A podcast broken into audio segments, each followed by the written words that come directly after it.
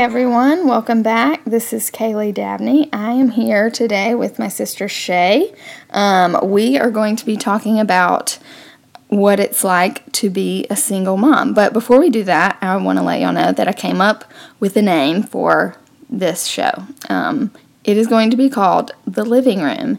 And the idea behind that is that, well, for me, a lot of the time when I'm hanging out with people, that's where that takes place, in the living room.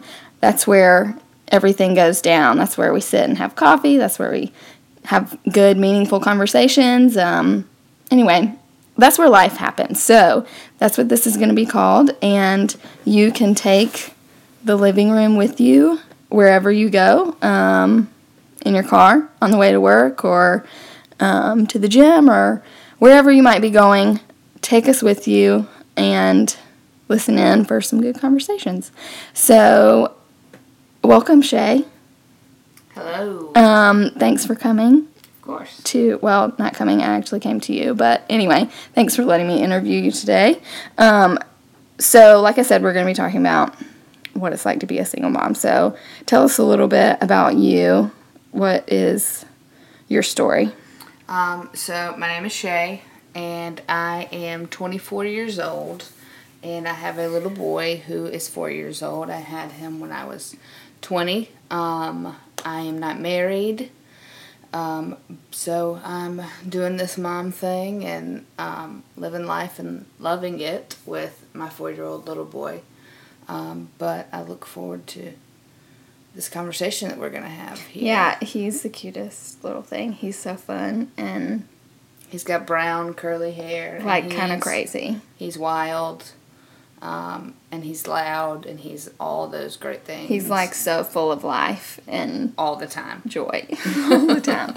So, what's fun, my Jones, who you guys have already heard from, is now 4 also. So, Jones and Noah are 2.5 months apart, so that's really fun for them to be so close, and they love each other, and best friends.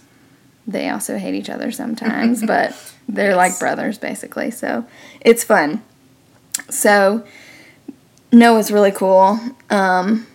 He's taught you a lot, I guess. He's most definitely taught me a lot. I think Noah is my big... He's obviously my biggest source of joy, but he is also probably the tool that the Lord has used to sanctify me the most. Right. Because this parenthood thing takes a lot of work and, it's so hard. And patience and effort, and molding him into someone who hopefully will chase after the Lord very hard when he grows older is hard, but it's the best. Heart-wrenching. It is heart-wrenching, but it's so rewarding. Yeah. So, what do you feel like is something that people don't know about being a single mom? Well, something people don't know, I feel like if I say hard, then that's kind of like an obvious thing, but I think people don't understand the degree to which it is hard. So you can say, oh, this is hard, that's hard, but it's very, it's hard, and it's lonely. Sometimes it's hard to look around and see beautiful families doing their things, and I think something that's hard is not having someone share the weight of parenthood with you. For me, that's been probably one of my biggest struggles when I look around and I see people who are married, who are parenting together, who are both invested in this thing, and I think that I don't have that. Then it stirs up some feelings in me that are hard to deal with, but also, I think the church can help shoulder that burden in a lot of ways. I think that people can come alongside single moms and say, you know, we see this need, and we're going to meet it. We understand. We need men who are willing to step in and be role models and mentors to these young guys and girls. We need men and women who are willing to step into these roles and say, you know, I'm here to love you and to love your family and to love your child for the sake of the kingdom. Yeah. And so that was a long answer to... Yeah, well, I mean, I can only imagine. And just to think about how hard parenting is when you do have somebody to do it alongside. Mm-hmm. Like, I have Jonathan, and it's not pretty by any means, but, like, it's still so hard, right. And there's two of us. And to just think about not having that other person. Like, right now, I mean, he's gone Monday through Friday mm-hmm. right now with his new job, and to just be the only one providing and caring for children. I don't know. It's just, it's got to be exhausting for that to be, like, just your way of life. Like, right. Constantly you're the one that's doing all those things. Right. So you carry the weight. Yeah. It's not necessarily that people don't know that it's hard, but like you said, don't understand degree? Like, just how hard it is. Right. And I think, like, for me, it's everything is... there's a balance to everything, because in a nuclear family where there's a mom and a dad, there can be this give and take between the parents where, right. You know, like, if one parent is off, the other parent can kind of step in and say, here, let me handle this situation. There is none of that. Right. There's this, you know, like, I have to balance being nurturing and also being a disciplinarian. I have to carry the weight of shepherding his little soul, you know. Yeah. I have to make sure he is where he is on time every single day. Right. It's getting him dressed in the morning when he wakes up in the middle of the night. It's all those little things that you don't think about, that people don't think about in general, that all that falls onto one person, and it can be weighty. Yeah, you're so right. Like, I have probably never thought about that. Like, when I am at my wit's end with the boys, I've probably taken for granted the fact sometimes that I can be like, Jonathan, you have to deal with this. Like, I just can't deal with this right now. So, yeah, it's hard to imagine that not being an option. Right. Okay, so being young, like you were, you said you were 20 when you had Noah, and having a child when so many other people your age were not having children, they were off in college or doing whatever, what was that like? Was it hard to maintain friendships and community when you were in such a different place than your peers? Yes, absolutely. I think it's important for me to note also that my community then was not as solid as it is now. My friendships were not all built on, not that every single friendship I have now is this way, but a lot more of my friendships now are founded in the Lord and who He is, and He is at the center of our friendships.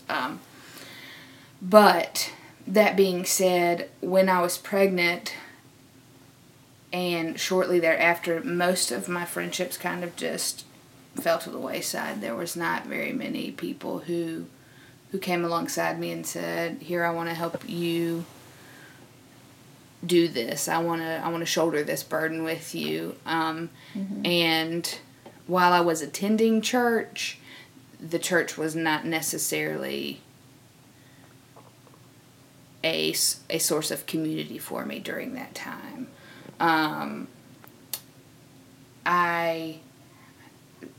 I have deep friendships now, and my life looks a whole lot different than it did when I got pregnant and shortly after Noah was born. But it's very hard to maintain community because everything just changes. Right. It's such a shift, even for married people. Yeah. After you have a kid, after you go through this big life change, you know, everything starts to look different. Your relationships are different because you are all of a sudden responsible for this whole other life that you weren't before. Right.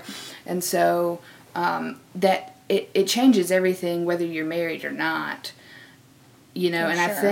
I think, and you could probably speak to this, that your community changes even if you are married after you have a kid. Right. Because now you're not free to go out right. on any night of the week. You're not free to come and go as you please. And if you are, you have to work it around the schedule of this child. And I think that there might be more give and take, like for you and Jonathan, like if you wanted to go out on one night, you have your spouse there to yeah. watch the child, and you can still kind of maintain those relationships. Or have some focus on those relationships, but when there's no one there to really shoulder that with you, and there's not, and like, it's just so much work to find a babysitter, and for right. a lot of single mothers, that's not even a possibility because it's not an affordable option. Yeah. Because being a parent is expensive, and that's not always an available option. And if you had to hire a babysitter every time you want to go out somewhere, if you don't have family that lives nearby, like I'm blessed to have family close by, and so they help shoulder some of the burden. Yeah. But that isn't always the case because they right. because again, they don't carry the weight of the responsibility of parenthood, and right. they don't have the same investment to taking care of the child and also to their community. It's not the same. Yeah. I can only imagine because, I mean, for us it was such a, or for me, even just having Jones, I was one of the first of, like, my friends and the people my age to have a child, and just going through that transition. Like, just having a child is so... It just totally turns everything upside down. And so to think about doing that, well, like, thankfully, like, not many of my friends were very far behind me. I mean, a friend had a baby 2 weeks later than I did. And right. so I got to kind of, like, people were probably a little more understanding towards me because they mm-hmm. got it. Like, they were there with me, some of them. Right. But for you to have the people around you just totally not be able to relate right. to what was happening in your life, that just sounds really hard. I think another thing to think about also is, like, if I said, you know, the church wasn't exactly involved, but the thing is that you have to think about is if you're in the situation where you're having a child out of wedlock or whatever the case is. I mean, obviously you can be a single mom and more ways than that, but that was the situation for me. And so I don't think your gut reaction is going to be to run to the church right. in that. I think that which is sad. Right. I think, and that's what I want to, that's what I'm getting at, is that I want that to not be the case. Right. I want people to be able to turn to the church as a place of refuge. And know that it's like a safe place. And know that it's a safe place, that it's not... that these people aren't here to condemn me, but that they're here to love me and support me, and I want to be able to do that for other people. Was that your experience, or...? It was not my experience, necessarily. Well, and let me ask you this. Was that... Do you feel like that's something that single moms, like... take on themselves, that, like, perception of, like, I'm not welcome here, or that's actually something the church communicates? I think it's a little bit of both. I think that, like, for me, I think I probably did perceive a lot of that wasn't maybe necessarily even being put out. But growing up in church culture and church community, you know the things that are frowned upon, and you're obviously scared of that. It's a fear of man thing, you know. You're scared of that judgment, and you don't want you already feel the weight of what's going on yourself. You probably feel, I mean, for me, I felt shame for a while. And I think the fear is that you will have more shame heaped onto you than is alleviated. And so that's why people don't run to the churches, because they feel like, I'm going to heap more of this on you instead of carrying this burden with you.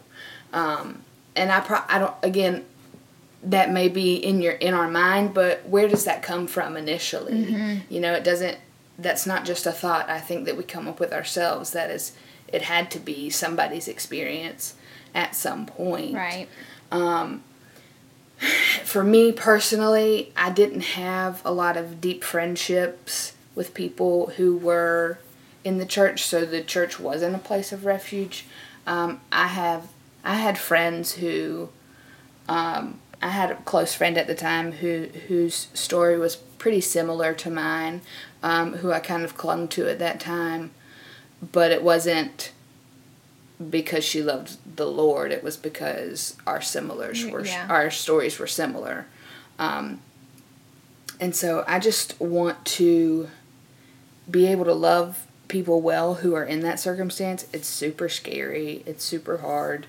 And then beyond that, beyond loving them well, once the child is here, come alongside them and say, how can I help you do this? How can we do this together? And there are a lot of different ways to do that. Yeah, that was going to be my next question. Like, practically, what are just some ideas that the church could put into action?